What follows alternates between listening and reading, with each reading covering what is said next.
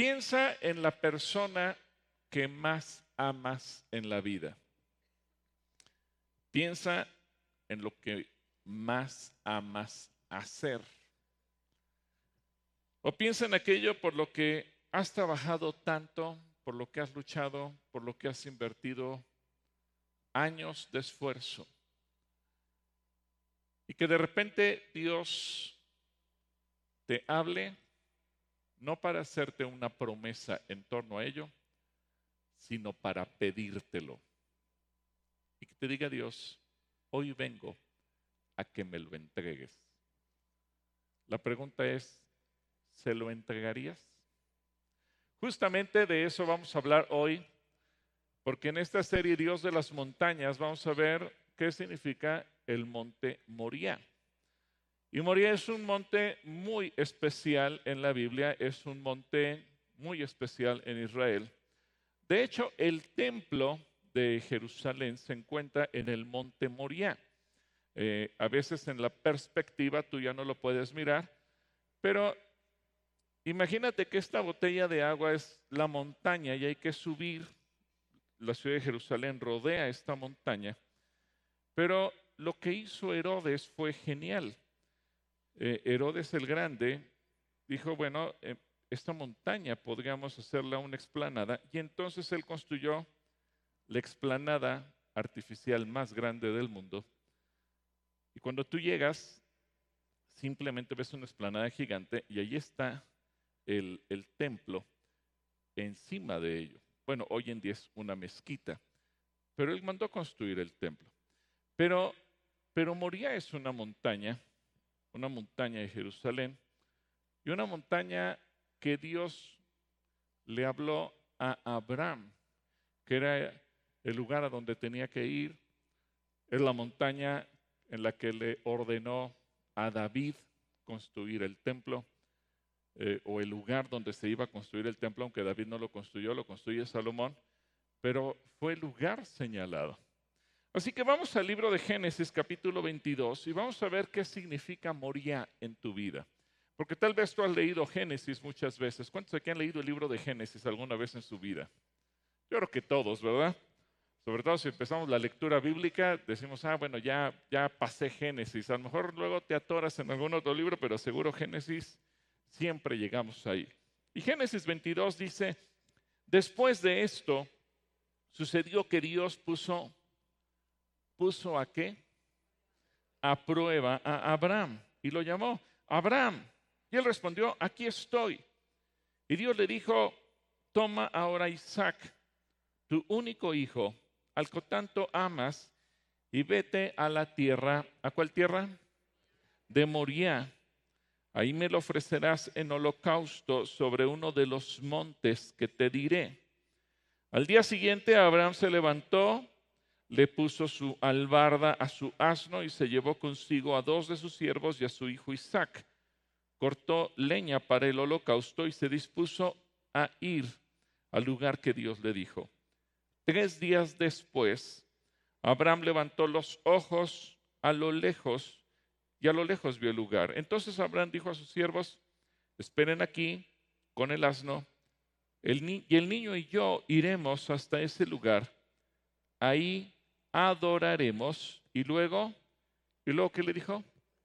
Volveremos aquí mismo. Nota que está hablando en plural. El niño y yo vamos a ir y el niño y yo vamos a adorar y el niño y yo vamos a regresar. Y tomó Abraham la leña del holocausto y, y la echó sobre Isaac, su hijo. Luego tomó en su mano el fuego y el cuchillo y juntos siguieron caminando. Entonces Isaac le habló a Abraham, su padre, le dijo, Padre mío. Y él respondió, aquí estoy, hijo mío.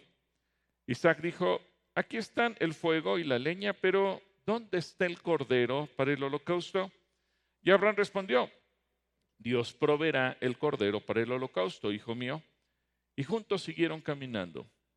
Cuando llegaron al lugar que Dios le había dicho, Abraham edificó ahí un altar Luego acomodó la leña y atando a Isaac, su hijo, lo puso en el altar sobre la leña. Entonces extendió Abraham su mano y tomó el cuchillo para degollar a su hijo, Pero el ángel del Señor lo llamó desde el cielo y le dijo, Abraham, Abraham. Y él respondió, aquí estoy. Y el ángel dijo, no extiendas tu mano sobre el niño ni le hagas nada. Yo sé bien que temes a Dios, pues no me has negado a tu único hijo. Abraham levantó entonces los ojos y vio que a sus espaldas había un carnero trabado por los cuernos en un zarzal. Y Abraham fue y tomó el carnero y lo ofreció en holocausto en el lugar de su hijo. A ese lugar Abraham le puso por nombre, el Señor proveerá. Por eso es que aún hoy se dice, en un monte el Señor proveerá. Por segunda vez el ángel del Señor llamó a Abraham desde el cielo y le dijo, yo, el Señor, he jurado por mí mismo que por esto que has hecho de no negarme a tu único hijo, ciertamente te bendeciré, multiplicaré tu descendencia como las estrellas del cielo y como la arena que hay a la orilla del mar. Tu descendencia conquistará las ciudades de tus enemigos, en tus simientes serán bendecidas todas las naciones de la tierra, por cuanto atendiste, ¿qué atendiste? Mi voz. Y Abraham volvió donde estaban sus siervos y juntos se levantaron de ahí y se fueron a Beersheba. Allí en Beersheba Abraham se quedó a vivir. Ahora entiendes por qué tardaron tres días de camino. Abraham vivía en Beersheba y de Beersheba a Jerusalén tres días de camino. Pero ¿por qué le pidió el Señor esto a Abraham? Esto es una de las lecturas que muchas veces generan polémica, dudas, inquietudes, preguntas. Y la gente dice, es que yo no puedo creer que Dios sea sanguinario. No, no, Dios no es sanguinario. Y también tenemos que entender el contexto. Abraham provenía de una cultura pagana. A ver, ¿alguien de aquí se acuerda de qué ciudad provenía Abraham? ¿De Ur de qué? De los caldeos. Así que Abraham es el, por decirlo de alguna manera, el primer converso dentro de esa cultura, donde la gente estaba acostumbrada a adorar un montón de ídolos y de dioses. Y en esa cultura la gente estaba acostumbrada a sacrificar a sus hijos a los dioses paganos, igual que lo hacía la gente de Canaán. Recordemos que más adelante cuando eh, Dios da la ley a través de Moisés, una de las indicaciones que Dios da es nunca se te ocurra sacrificar a tus hijos ni ofrecerlos al fuego, etcétera, etcétera. Así que Abraham, él creció en ese contexto. Y Dios lo pone a prueba. Lo pone a prueba en, en algo que Abraham, si nunca llegó a practicar porque él no tenía hijos cuando vivía en Ur de los Caldeos, seguramente él vio que familiares, parientes y amigos sí lo llegaron a hacer. Así que Dios los somete a prueba. Y Dios pone a prueba su fe, pero también Dios pone a prueba tu fe y la mía. Y Dios muchas veces nos somete a prueba. Y Dios quiere ver cuáles son nuestras prioridades. Si la prioridad es Dios, y, en cuestión de amor y afecto nos va a ir probando. Cualquiera que sea lo que tú ames, tu cónyuge, tus padres, tus hijos, o cualquier persona, relación, o tal vez un bien material, tal vez tu profesión, o cualquier otra cosa que tú consideres valiosa. Ahora, Pensemos en algo. Dios probó a Abraham cuando Abraham se sentía más cómodo. Cuando él estaba quizás sentado a la orilla de su tamarisco, cuando a lo mejor se estaba tomando un jugo.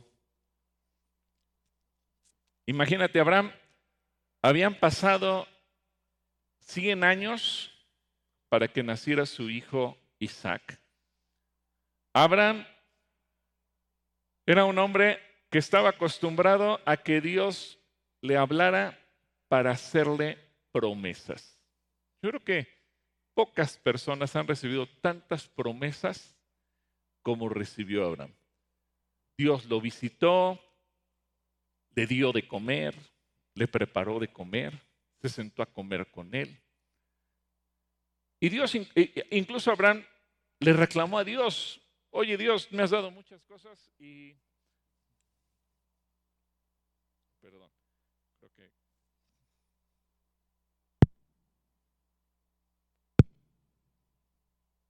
Ahí está, sí. Y, y en medio de, de tanta plática le dice, me has dado muchas cosas, pero ¿y a quién se lo voy a heredar? No tengo hijos, no tengo más que siervos. ¿Y para qué voy a querer todo lo que tú me das? Y Dios le da promesas y promesas y promesas. Pero de repente nace el hijo y de repente Dios lo bendice. Abraham es un hombre rico, ya pasó por momentos complicados como cuando vinieron las crisis, el hambre, cuando tuvo que decirle a Sara, di que eres mi hermana. Así que posiblemente Abraham está feliz sentado pensando lo peor de mi vida ya pasó. Ahora esto es vida. Tengo un hijo que amo, tengo mi esposa, tengo mi familia. Y claro, por ahí anda Agar con el otro hijo Ismael, pero pero aparentemente todo está resuelto. Cuando se presentó la crisis con Agar e Ismael, pues incluso eh, Dios le dijo a Sara, tú resuélvelo. Sara los corre, se van. Parece que la tormenta ha pasado. Así que Abraham está cómodo. Y a veces tú y yo estamos cómodos en la vida y estamos sentados pensando, caray, qué, qué padre ser cristiano, Dios te promete cosas y Dios, Dios te bendice, cómo me ama Dios, caramba, me voy a sentar a disfrutar la vida. Cuando de repente Dios te habla y a lo mejor te dice Abraham, Abraham, a lo mejor te dice Sara, a lo mejor te llama por tu nombre, como sea que tú te llames. Y tú dices, ah, otra promesa me va a dar el Señor. Y para sorpresa tuya te dice, eso que tanto amas, dámelo a mí. ¿Cómo reaccionas en ese momento? Porque a lo mejor el Señor rompe tu comodidad y rompe esa tranquilidad que aparentemente tú tenías y dices, cuando yo pensé que ya nada podía salir mal, algo pasó, algo se descompuso y es ahí donde empezamos a pelear contra Dios. Y no queremos entregarle, Señor, pero ¿cómo me pides esto si tú mismo me lo prometiste? ¿Cómo me pides esto si tú mismo me lo entregaste? ¿Cómo me pides esto si lo recibí de tu mano? Señor, no es justo. Pero Dios nos da la lección a través de Abraham, que Él siempre nos prueba con un propósito. A ver, ¿cuántos maestros hay aquí? No importa si eres maestro de jardín de niños, de primaria, de secundaria, de bachillerato, de licenciatura o de lo que sea. ¿Cuántos maestros hay aquí? Levanten todos los maestros. Si hay maestros, también arriba hay maestros. Vamos a bendecir a todos los maestros, ¿va? A ver, Maestros, si tú quieres promover a un alumno, un estudiante tuyo, a otro nivel, ¿qué haces con ese estudiante? Primero lo sometes a qué? A prueba. Tú puedes ver que es muy brillante, pero evidentemente tú le vas, tú, tú quieres estar seguro que esa personita tiene la capacidad de ser promovido, de llegar a otro nivel, y entonces tú le vas a poner una prueba, un examen, un trabajo, algo. Pero tú quieres estar seguro como maestro. Tú no le vas a regalar la calificación. Tú no dices, ah, pues me cae bien y yo creo que, yo creo que debe ser bueno. No. O le pides un trabajo, o le haces un examen, o, o haces algo. Pero imagínate que Dios dice, voy a llevar a Abraham a otro nivel. un nivel que él jamás se ha imaginado. Pero lo voy a llevar a un nivel tan alto que él no, ni siquiera cree que existe. ¿Qué tuvo que hacer Dios con Abraham? Probarlo.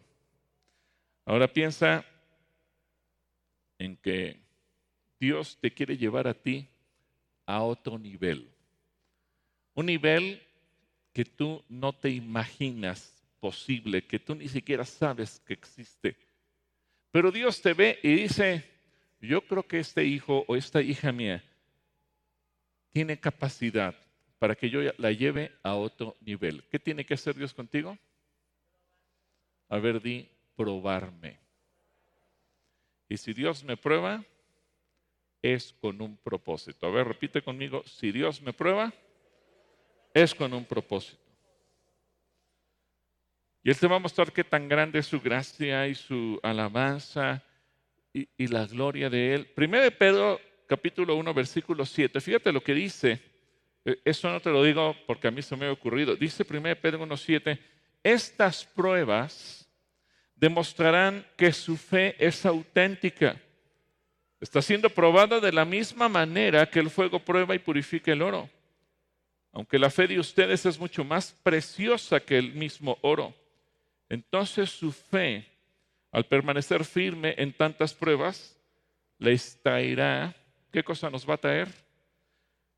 Primero Pedro, ¿sí están conmigo? A ver, si no, veanlo en la pantalla. Estas, a ver, vamos a reponer el versículo en la pantalla, por favor, para que la gente lo pueda ver, mi querido Oscar, o quien esté allí en video. ¿Lo pueden poner o no lo pueden poner? Estas pruebas demostrarán que su fe es auténtica. Está siendo probada de la misma manera que el fuego prueba y purifica el oro. Aunque la fe de ustedes, avanza la siguiente por favor, no te quedes ahí, avánzale a la siguiente. La fe de ustedes es mucho más preciosa que el oro mismo. Entonces su fe, al permanecer firme en tantas pruebas, les traerá. ¿A quién le va a traer? ¿A quién le va a traer? A ver, a mí. ¿Qué nos va a traer? Alabanza. ¿Qué más nos va a traer? Avánzale, avánzale. No te me quedes atorado, por favor, ahí rápido, necesito velocidad. Gloria y honra en el día que Jesucristo se ha revelado a todo el mundo. Ahora, quiero hacer una pausa aquí. No quiten, no quiten el versículo, no lo quiten de la pantalla, por favor. ¿Alguna vez tú te imaginaste que Dios te quisiera llevar a un nivel en donde tú seas objeto de alabanza, gloria y honra? ¿Alguna vez lo pensaste? No, ¿verdad? Porque cuando pensamos la alabanza, la gloria y la honra, ¿para quién son? Para Dios, para Jesús. Pero de repente la Biblia dice que las pruebas nos van a llevar a ti y a mí a un nivel de alabanza, de gloria y de honra. ¿Qué pasa cuando Jesús nos enseña que una vez que hemos pasado por una prueba, y la prueba puede ser que Dios te entrega un, talento y tú trabajaste con ese talento, te entrega un don y tú trabajaste con ese don. Y de repente Jesús te dice, bien, buen siervo y fiel.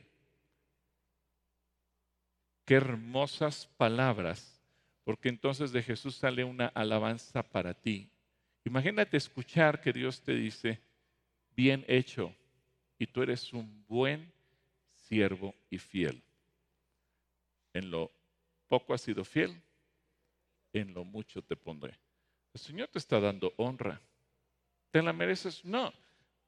Pero qué interesante pensar que Dios nos va llevando a pruebas para llevarnos a un nivel que nosotros nunca imaginamos que nos quisiera llevar. Así que Dios te prueba para promoverte a un nivel más alto, cada vez más alto. Hay carreras en donde se tienen que presentar exámenes para poder avanzar. Por ejemplo, ahorita que vimos el, el video del cunero, eh, los responsables son el matrimonio Benjamín y Mildred Amaro. y, y Benjamín, de repente me platica, él, él es un oficial de la Secretaría de Marina, y me dice, hermano, ore por mí, me estoy preparando para un duro examen para poder avanzar a un nivel más alto. Y entonces él se tiene que aplicar, estudiar y tiene que dar lo mejor de sí. Y es muy bueno cuando dice, ay, qué padre está llegando y está subiendo de grado. Sí, pero a veces lo que no sabemos es qué tan duro fue el examen al que va a ser sometido si lo quieren llevar a un nivel más grado. Ahora, ¿cómo, cómo saber lo que hay en tu corazón si no es probado? Tenemos que ser probados. Y todos podemos decir mil cosas. Y todos podemos decirle, sí, Señor, tú sabes que te amo, Señor, tú sabes que tú eres lo máximo para mí, tú sabes que estoy dispuesto a dar mi vida por ti, tú sabes. Pero Dios dice, a ver, entonces te voy a probar. A ver si todo lo que tú me estás diciendo es cierto. Señor, todo lo que tengo es tuyo. A ver si es cierto. Dámelo. Ah, no, Señor, ¿cómo crees? Eso, eso tú me lo diste, tú me lo prometiste. Por fin, ¿lo que tengo es de Dios o es mío? Lo que amo de todo corazón, ¿es de Dios o es mío? Porque muy fácilmente de dientes para afuera, mi casa, mi esposa, mis hijos, mi vida, mi dinero, mi tiempo, todo es de Dios. La prueba es, ahora dámelo. No, no, no, ¿cómo crees? Pues yo nomás decía. Pero a veces Dios nos va a llevar a Moría. Y es que Moría representa la prueba. ¿Estás dispuesto a dármelo? Cuando Dios habló con David, David lo entendió perfectamente bien porque él vio el terreno y él dijo, yo lo tengo que comprar para que ahí se edifique la casa de Dios. Y Arauna, el, propietario de esa tierra, le dijo, yo te la regalo. Si es para Dios, yo te la regalo. Y David dijo, no, yo, no voy a aceptar un regalo para dárselo a Dios, me tiene que costar a mí. Y tengo que pagarte el precio sin descuento, porque es para Dios. Y, no por el hecho de ser para Dios te lo voy a pedir gratis, porque la prueba es yo voy a dar lo mejor para Dios. Y la prueba misma es que hay momentos en que tal vez tú estás esperando una promesa, no una prueba. Por eso me pongo a pensar, ¿qué estaría esperando Abraham? A lo mejor él estaba acostumbrado a escuchar palabras como las de Génesis 15.1, cuando dice que el Señor le habló a Abraham en una visión y le dijo, no temas Abraham, porque yo te protegeré Qué hermosa promesa. Yo te protegeré y tu recompensa será grande. ¿O qué tal la de Génesis 17.2? Yo haré un pacto contigo por medio del cual te garantizo darte una descendencia incontable. Así que lo que nunca se esperó Abraham es que Dios le dijera, mira Abraham, necesito que te levantes, que hagas un viaje hasta la tierra de Moria y que ahí me entregues a tu hijo. Lo asombroso del corazón de Abraham, por eso Abraham es el padre de la fe, por eso es que Abraham fue llevado a, a un nivel más alto y por eso él es el padre del pueblo de Israel y por eso Abraham es el padre de todos los creyentes y nosotros mismos podemos considerar que somos hijos de Abraham en ese sentido. Y Dios lo lleva a un nivel más alto porque Abraham no replicó, no respondió, no dijo que no, no se enojó. Yo no sé si tal vez dentro de su corazón se puso triste, seguramente. No sé si se lo dijo a Sara. La Biblia no nos da esos detalles. Yo no sé si se atrevió a ir con su esposo y decirle, ¿qué crees? Que Dios me pidió que mate a Isaac y se lo entregue en sacrificio. A ver, hermanas, si ustedes hubieran sido Sara, ¿qué le hubieran dicho a Abraham? que vas a ir a dónde y que vas a hacer qué. Primero muerta yo.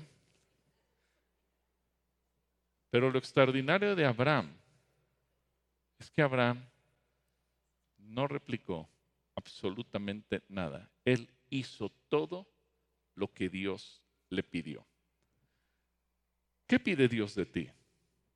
Ahora fíjate bien, Abraham era rico. Abraham tenía multitud de ganados. La Biblia dice que era riquísimo. Tal vez era más rico que el señor Slim. Bueno, pero, pero me llama la atención que Dios no le dijo, dame tus becerros o tus corderos o tu oro. Dios no le pidió nada de eso. Dios le dijo, dame tu hijo a quien tanto amas. el Señor llegó a la parte medular, lo que más le podía doler. Fíjate lo que dice el Salmo 50, versículo 9 y 10. El Salmo 50, versículo 9 y 10. Pero no necesito los toros de tus establos, ni las cabras de tus corrales, pues todos los animales del bosque son, ¿de quién son? Son míos, dice el Señor, y soy dueño del ganado de mil colinas. Pero ¿qué es lo que lo que le dijo en lo más profundo. ¿Y qué te dice a ti y qué me dice a mí? Quiero a tu hijo.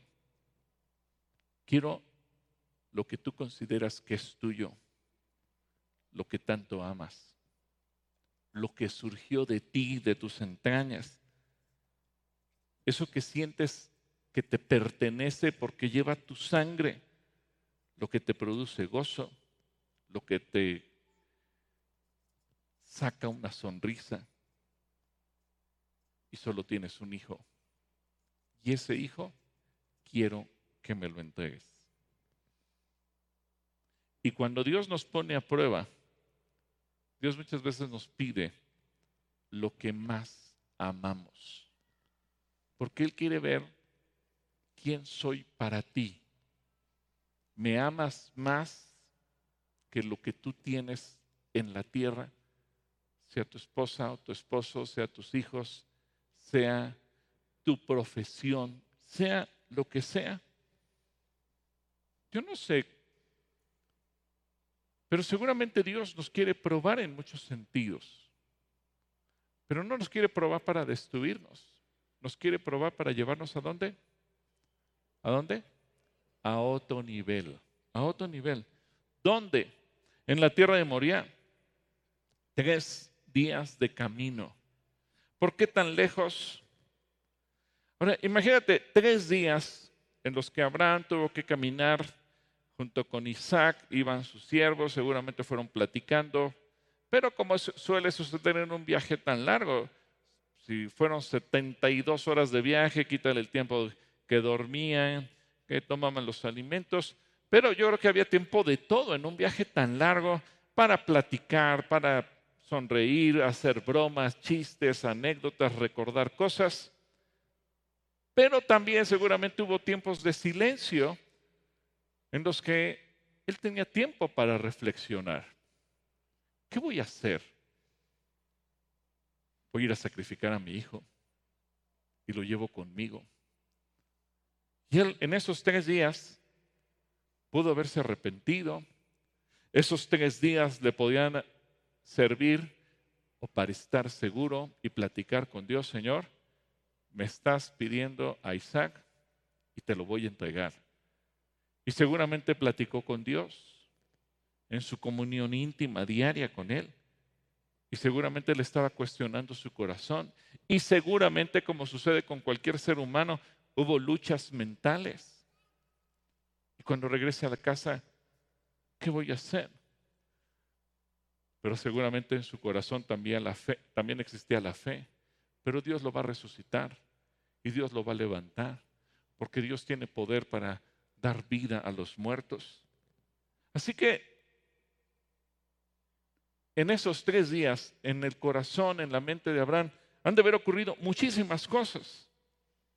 Pero lo más importante de todo, es aquí lo que Dios destaca es la obediencia de Abraham hacia Dios. el temor por su presencia, el temor por su persona, el temor por su palabra y ser obediente. Yo no sé cuál va a ser el desenlace. Lo importante es obedecer. Así que dile a la persona que tienes a tu lado, no importa el desenlace, obedece. Es decir, Dios no quería la vida del muchacho, quería la obediencia de Abraham. Dios no quería los becerros de Abraham, porque ya vimos, él dice, todo es mío. Lo que quiere que es tu obediencia. Dios no, te, no quiere tu dinero, porque Él dice, todo es mío. Pero Él quiere qué? Tu obediencia. Dios ni siquiera quiere tu vida, porque tu vida le pertenece. Dios no quiere tu tiempo, porque Dios va a decidir en qué momento llega el fin de tu tiempo y del mío. Lo que quiere que es obediencia. Porque la obediencia es lo único que depende de ti y de mí. La obediencia es lo único que tú y yo le vamos a dar de manera voluntaria. Tal vez yo le diga, Señor, yo no estoy dispuesto a darte nada. Es mi dinero y yo me lo gané con mis propias fuerzas. Dios se puede reír y decir, sí, pues te vas a quedar en la quiebra. Y Dios no tiene problema porque dice el oro, la plata, todo es de Él. Tal vez yo le diga, Señor, no te quiero dar mi vida, no te quiero servir, no quiero darte mi tiempo. Está bien, llegó el final para ti y se acaba mi vida. Porque todo es de Él. Pero algo que Dios no, no me puede arrancar, y eso sí hay que dárselo de manera voluntaria, es nuestra obediencia obediencia. Dice Hebreos capítulo 11, versículo 17 al 19. Fue por la fe que Abraham ofreció a Isaac en sacrificio cuando Dios lo puso a prueba. Abraham, quien había recibido las promesas de Dios, estuvo dispuesto a sacrificar a su hijo, a su único hijo Isaac, aun cuando Dios le había dicho, Isaac es el hijo mediante el cual procederán tus descendientes. Abraham llegó a la conclusión de que si Isaac moría, Dios tenía el poder para volverlo a la vida. Y en cierto sentido, Abraham recibió de vuelta a su hijo de entre los muertos. Ahora, ¿por qué a Dios le interesa tanto tu obediencia? ¿Por qué le interesa tanto tu obediencia? Porque Dios tiene planes para ti. Pero Dios quiere saber si cuenta contigo. ¿Cuántos creen que podemos contar con Dios? ¿Y cuántos creen que Dios puede contar contigo? Algunos ni levantaron la mano, hay quién sabe. ¿Quién sabe? Ahora, métete en los planes de Dios. Métete en los planes de Dios. Dile a la persona que tienes a tu lado, métete en los planes de Dios. Que Dios te considere en sus planes.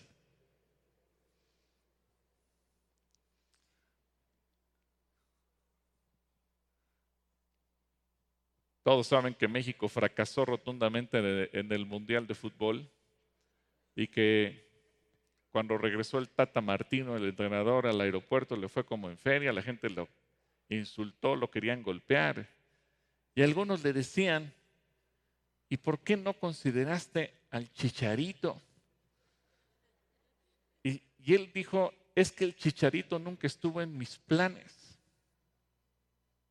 Qué interesante, ¿verdad? Que el, máximo goleador que ha tenido la selección no fue considerado y otros más, pero piensa que si Dios, Dios está armando un plan un plan para hacer algo extraordinario. Y que Dios es como el entrenador de una gran selección. Y que Dios diga, a ver, voy a ver a quién meto en mi alineación. Y Él empieza a hacer sus planes. ¿A cuántos les gustaría que Dios dijera, yo quiero que el Señor me seleccione? Claro, ¿eh? entonces te tienes que meter en los planes de Dios. Pero ¿cómo te va a meter Dios en sus planes? Cuando tú pasas la prueba de qué? De la obediencia.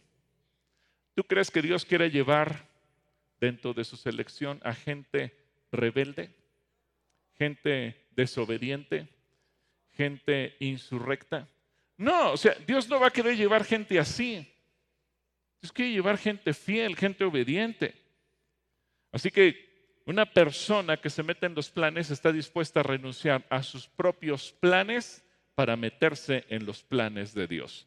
Algo que veíamos la semana pasada, cuando veíamos el caso de Jesús, cuando él le dijo, Señor, si es posible que pase de mí esta copa de sufrimiento, pero que no se haga mi voluntad, sino que se haga la tuya.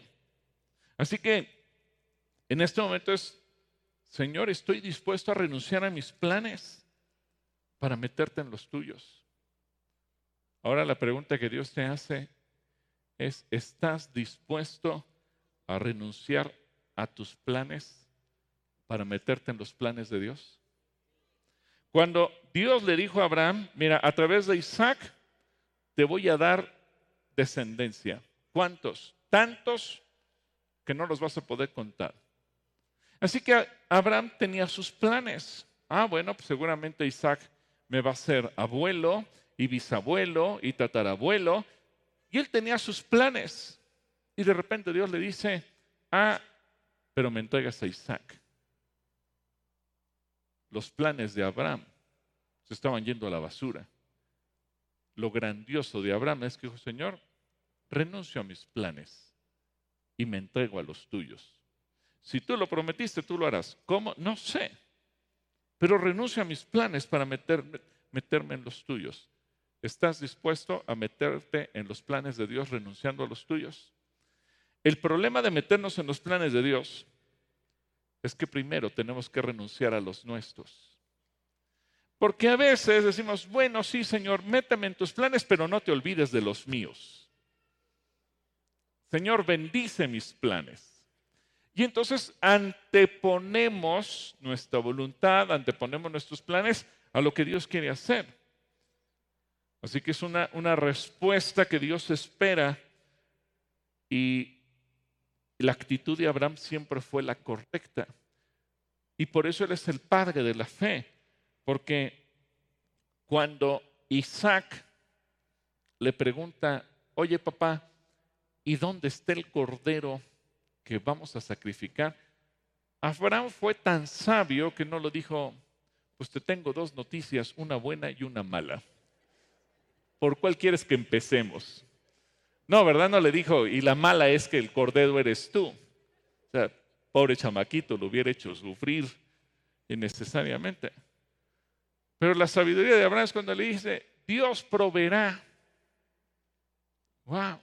E, él sabía que Dios iba a proveer.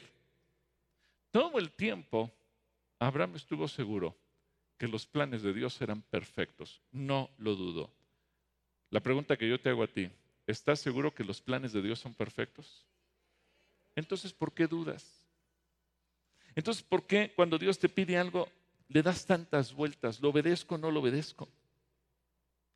Ahora, tenemos que considerar a Isaac, porque cuando Isaac fue puesto sobre la leña, y lo amarra a su papá, pues Abraham pudo haberse levantado y salir corriendo. Al fin y al cabo su papá ya tenía alrededor de los 112, 114, yo no sé, ciento y tantos años más tenía.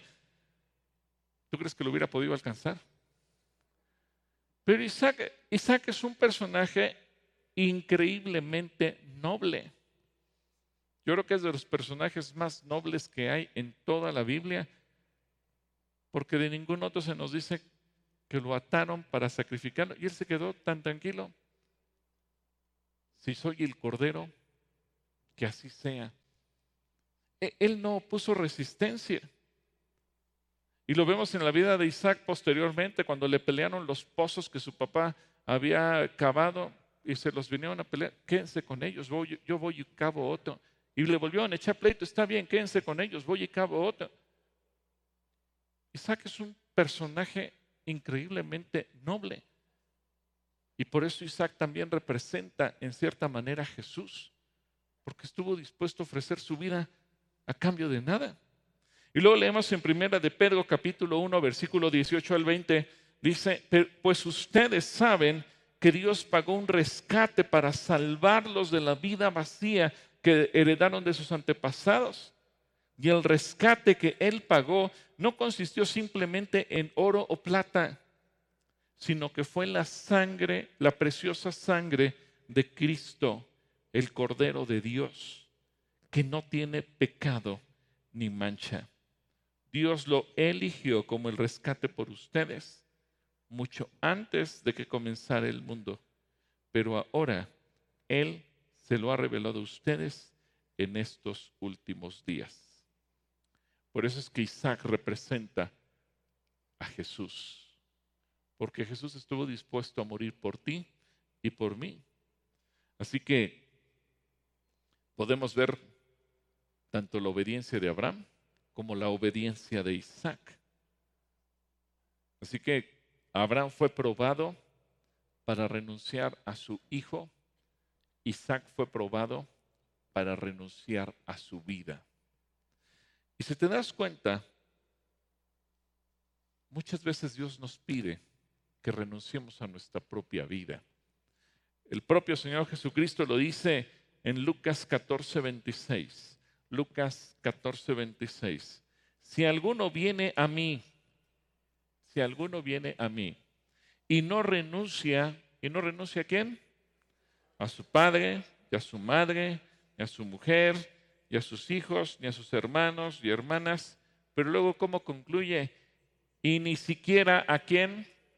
A su propia vida no puede ser mi discípulo. Seguramente el momento antes de que Isaac se acostara sobre la leña para que Abraham extendiera el cuchillo sobre él. Tal vez se dieron un abrazo, un beso, lloraron. Yo no sé qué pasó. Seguramente fue un, un momento muy emotivo. Porque estaban conscientes. El padre, estoy renunciando a mi hijo. El hijo, estoy renunciando a mi vida. Exactamente lo que el padre hizo con Jesús, renunció a su hijo exactamente lo que Jesús hizo consigo mismo, renunció a su vida por amor a ti y a mí. Ahora el Señor nos dice, ¿y tú estás dispuesto a renunciar a tu vida, a tus planes por amor a mí? ¿Cuántos están dispuestos a renunciar a su vida por amor a Jesús? ¿Cuántos le pueden decir, Señor, méteme en tus planes? Méteme en tus planes. Ahora la prueba fue aprobada allí en Moriah y moría entonces se convierte en el lugar de la victoria, sino que ahora vemos que Abraham no solamente pasó la prueba, sino que fue aplaudido. Digamos que en el cielo hubo gozo y alegría, porque imagínate cuando el ángel le dice, yo sé que temes a Dios. ¿A cuánto les gustaría que un ángel se te apareciera y te dijera, yo sé que temes a Dios? ¿A cuánto les gustaría eso? Yo creo que a todos. O sea, no, es que la gente nos ve entrar al centro cristiano y nos diga, ay, mira, ahí va un cristiano. Sino que Dios nos aplaude y nos diga, yo sé que temes a Dios. No importa lo que pase, que la gente te diga, yo sé que temes a Dios. Isaac fue rescatado, la orden Dios la revocó. No extiendas tu mano sobre el muchacho. Pero ahora, ahora Abraham tiene la certeza, sí, Dios provee. Proveyó la solución, y proveyó el cordero, y proveyó la vida para Isaac, y proveyó todo. Pero adelante, la obediencia de Abraham ahora provoca otra promesa. Y si decíamos, Abraham es de los personajes que más promesas recibió de manera personal sobre su vida. Ve lo que le dijo, yo, el Señor, he jurado por mí mismo que por esto que has hecho de no negarme a tu único hijo, ciertamente te bendeciré. Multiplicaré tu descendencia como las estrellas del cielo y como la arena que hay a la orilla del mar. Tu descendencia conquistará ciudades de sus enemigos. En tus simientas serán bendecidas todas las naciones de la tierra, por cuanto obedeciste mi voz. Wow. ¿A ti te gustaría que los demás fueran bendecidos gracias a tu obediencia? ¿Qué promesa? ¿Recuerdas que al principio te dije, Dios nos quiere llevar a otro nivel? Yo creo que Abraham nunca pensó que un acto de obediencia propio no solamente lo iba a bendecir a él o a su hijo, sino que iba a bendecir a todas las naciones de la tierra. Es algo incomprensible, pero es el nivel al que Dios nos quiere llevar. Así que Dios confirma ahora esa misma promesa con un juramento. Fíjate lo que dice Hebreos capítulo 6, versículos 13 y 14. Y, y, se refieren a la promesa que Dios le da a Abraham. Dice, por ejemplo, estaba la promesa que Dios le hizo a Abraham. Como no existía nadie superior a Dios por quien jurar, Dios juró por su propio nombre, diciendo, ciertamente te bendeciré y multiplicaré tu descendencia hasta que sea incontable. ¿Tú quieres que Dios te haga una promesa en donde diga, te juro por mi nombre lo que haré por ti? Eso es meterse en los planes de Dios. Seguir en mis planes se van a acabar el día que yo me muera. Meterme en los planes de Dios es trascender la eternidad. ¿Tú quieres trascender la eternidad? Yo creo que ese es el, anhelo que tenemos que tener como cristianos, no tener una religión. Soy cristiano y todos los domingos me congrego en una iglesia, sino vivir y hacer de tal manera las cosas que Dios nos meta en sus planes y podamos trascender. Y es una garantía que nunca va a fallar. Y así como aplicó para Abraham y para Isaac, también aplica para ti. Hebreos capítulo 6, versículo 17 al 19. Dice, Dios también se comprometió mediante un juramento para que los que recibieran la promesa pudieran estar totalmente seguros de que Él jamás, Él jamás qué? Cambiaría de parecer. Es decir, Dios no se va a retractar. Así que Dios ha hecho ambas cosas, la promesa y el juramento. Estas dos cosas no pueden cambiar porque es imposible que Dios mienta. Dile al que tienes a tu lado, Dios nunca te va a mentir. Por lo tanto, los que hemos acudido a Él en busca de refugio podemos estar bien confiados, aferrándonos a la esperanza que está delante de nosotros. ¿De quién está hablando? ¿De quién está hablando aquí? A ver, di de mí. Está hablando de todos nosotros. Y vuelvo a leer esta línea. Por lo tanto, los que hemos acudido a Él. ¿Quién aquí ha acudido a Él? En busca de refugio podemos estar confiados, aferrándonos a la esperanza que está delante de nosotros. Esta esperanza es un ancla firme y confiable para el alma. Nos conduce a través de la cortina al santuario interior de Dios. Y si tú me preguntas, oye hermano, ¿y cómo sé cuáles son los planes que Dios tiene para mí? Bueno, Jeremías 29, 11. Esta promesa es la tuya. Pues yo sé los planes que tengo para ustedes, dice el Señor. Son planes para lo bueno y no para lo malo, para darles un futuro y una esperanza. Así que Dios te promete una bendición, te va a ir bien. Dios contempla dentro de esa bendición tu descendencia. Y Dios quiere que tú trasciendas. Y Dios te ofrece victorias espirituales. Sí, va a haber batallas y va a haber luchas, pero va a haber victorias. Pero lo importante, Dios quiere que tú y yo podamos trascender a la eternidad y que nos quedamos aquí. Pero es importante, yo no sé si alguien aquí en este momento está siendo sometido a una prueba. Lo que te puedo garantizar es que todos vamos a ser probados porque Dios quiere ver hasta dónde llega nuestra obediencia. Así que si tú hoy le dice, Señor, renuncio a mis planes y méteme en los tuyos, ponte de pie. Yo quiero orar por ti, porque seguramente Dios nos va a probar y va a probar nuestra obediencia. Y a lo mejor nuestra obediencia puede llegar a un punto en que pensamos tiene un límite. Pero cuando nos rendimos a Dios, los planes de Dios son mejores que los nuestros. Así que Padre, aquí estamos como iglesia y también la gente que está en sus casas siguiendo esta transmisión.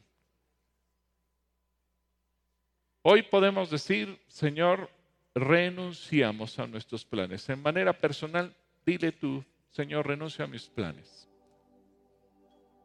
Renuncio a mis planes personales. Porque me quiero meter en los tuyos. Padre, yo no quiero que mis planes se terminen el día que yo me muera. Yo quiero que tus planes que son eternos, que trascienden, me contemplen a mí y contemplen a cada uno de los que aquí estamos, cada uno de los que están viendo este mensaje o escuchándolo en cualquier lugar.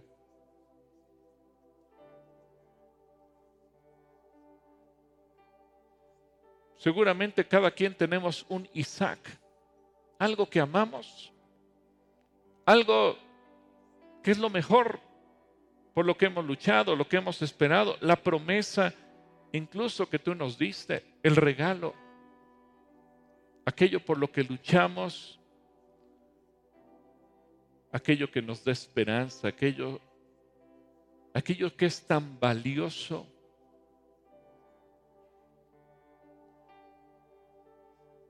Señor, sabemos que es un compromiso difícil, fuerte, el decirte, queremos entregarte una obediencia total como la de Abraham. Pero aquí estamos hoy. Como si este fuera nuestro monte Moría, diciéndole, Señor, aquí estoy. Y tú conoces los corazones de todos los que estamos puestos de pie, o los que en sus casas están haciendo esta oración. Tú nos conoces por completo. A ti no te podemos engañar, a ti no te podemos mentir, a ti no te podemos decir una cosa y hacer otra. Yo sé que todos, absolutamente todos, de una manera o de otra, vamos a ser probados.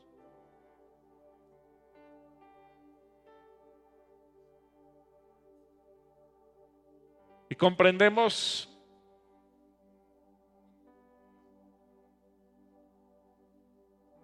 que la esencia de la vida no se trata de nosotros, sino que se trata de ti. Por eso nuestros planes pueden hacerse a un lado. Nuestros planes se pueden ir a la basura. Porque lo importante es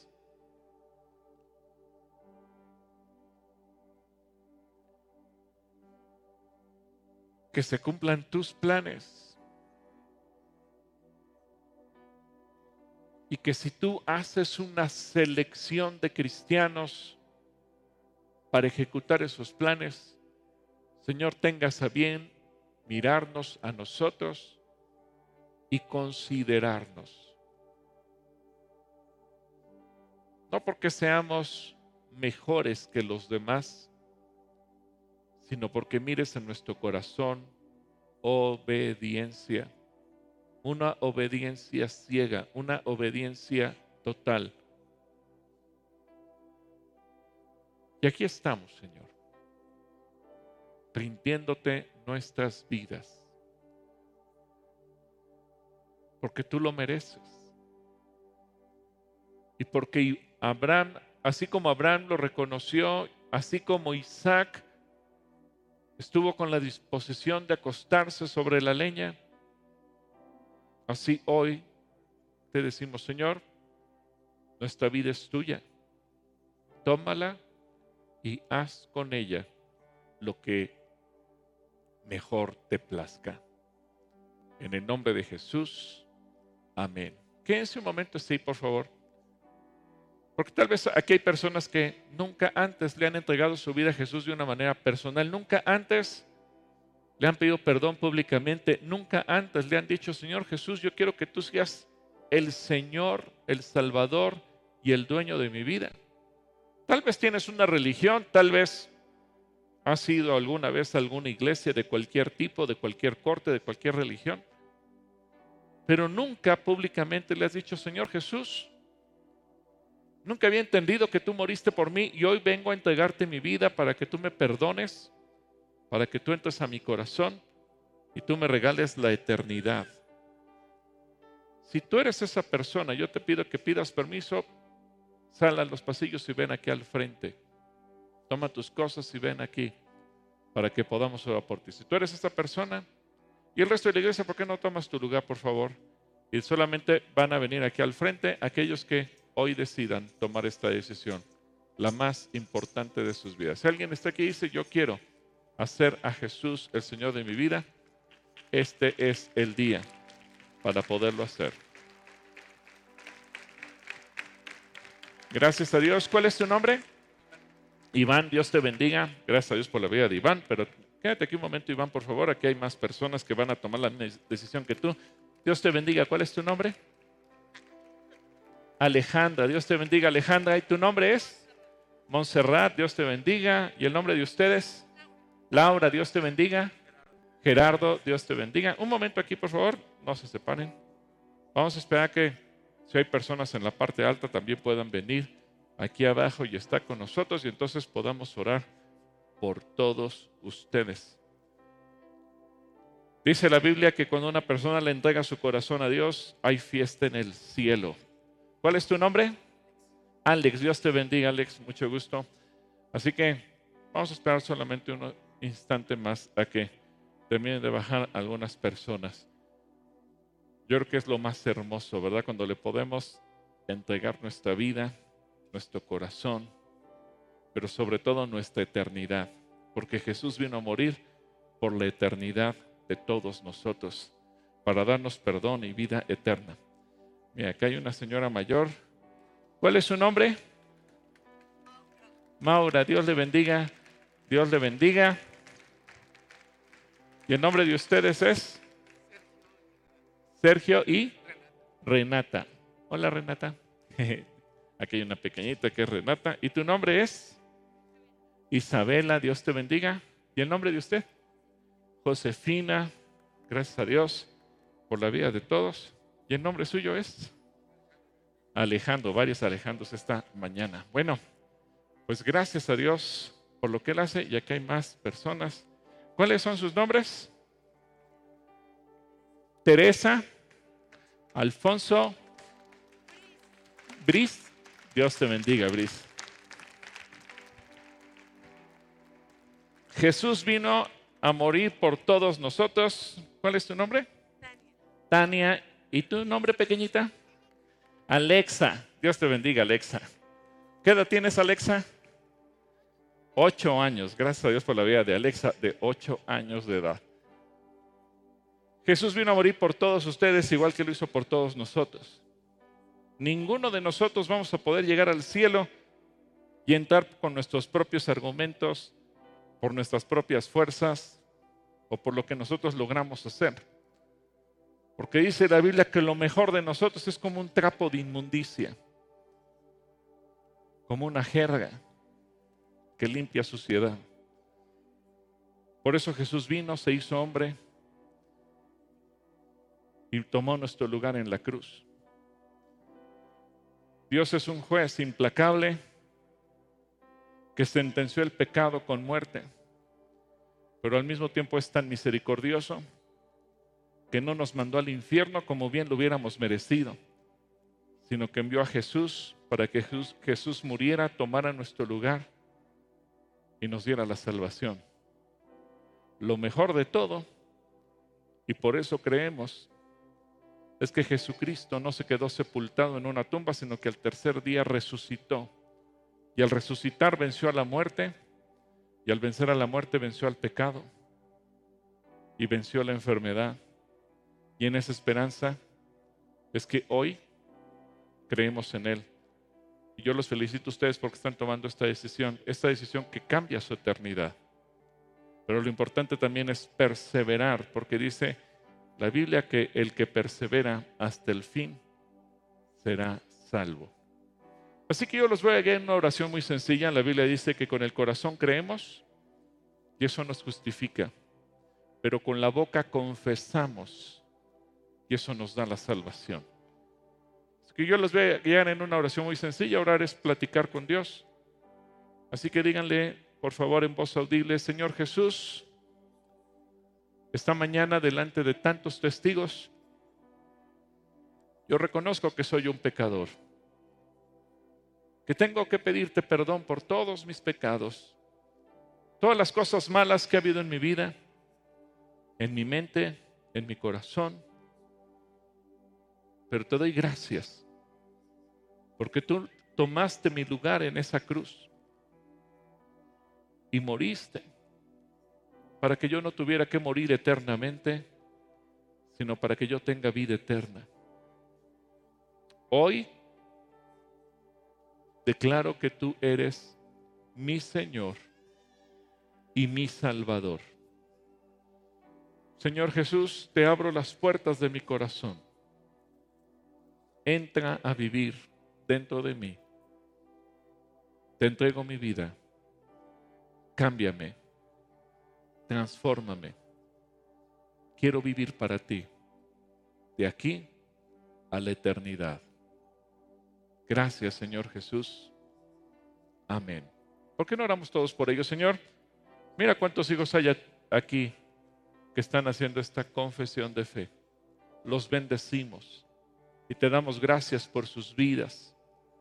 Y así como ellos están tomando hoy esta decisión, yo ruego Dios que cada uno de ellos pueda tomar conciencia cada día, que pueda crecer, que pueda conocerte como persona, conocer tu palabra, conocer tu voluntad, que cada uno aprenda a orar y a platicar contigo, que cada uno aprenda a escuchar tu voz a través de la Biblia.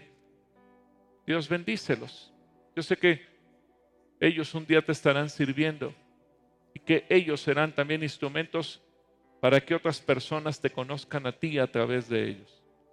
Los bendecimos en el nombre de Cristo Jesús. Amén. Ahora les voy a pedir un favor a todos ustedes. Den media vuelta. Hay una persona a nombre de la iglesia que quiere darles un saludo y que quiere bendecirlos. Dios te bendiga.